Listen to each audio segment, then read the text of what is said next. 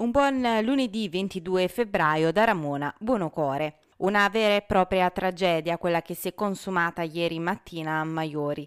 Teresa Criscuolo, molto conosciuta per la sua bontà d'animo, ha avvertito un malore che non le ha lasciato scampo. La donna si trovava in strada quando improvvisamente si è sentita male, accasciandosi al suolo davanti agli occhi dei presenti che si trovavano in strada. Immediato l'intervento dei soccorsi del 118 allertati dagli astanti che hanno trasportato la donna al presidio ospedaliero di Castiglione di Ravello. Nonostante gli sforzi dei medici, purtroppo per Teresa non c'è stato stato nulla da fare. Tantissimo lo sconforto in costiera amalfitana e in particolare a Maiori dove la donna era molto conosciuta per le sue attività sociali, tra cui il teatro, il carnevale maiorese e il miniclub estivo e Maiori ha voluto salutare Teresa con uno striscione installato ieri sera sul lungomare cittadino che recita.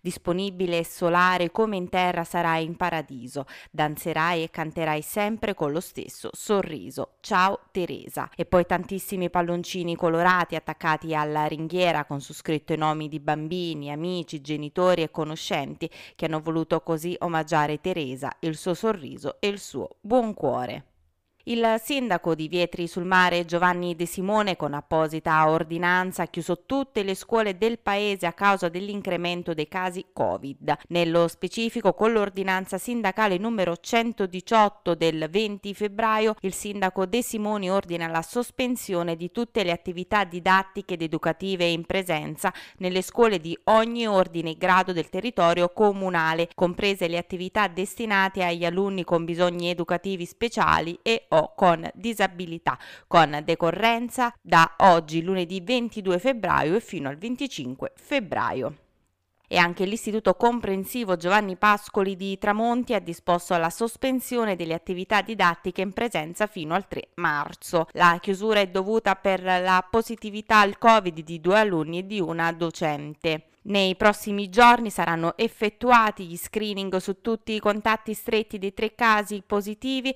e sarà sanificato il plesso e i pulmini del trasporto scolastico. Riprendono invece oggi, lunedì 22 febbraio, le attività didattiche in presenza al plesso scolastico di Ravello. A comunicarlo lo stesso comune della città della musica in un post sul social network Facebook. Si comunica che tenuto conto degli esiti negativi dei tamponi di uscita degli alunni della classe seconda della secondaria di primo grado di Ravello, dei docenti e del personale ATA, lunedì 22 febbraio riprenderanno le attività didattiche in presenza al plesso scolastico di Ravello. Gli alunni sottoposti a quarantena continueranno a svolgere le attività didattiche con con la modalità a distanza. Questa era l'ultima notizia, l'appuntamento con le news locali torna puntuale domani, non mi resta che augurarvi un buon proseguimento di giornata.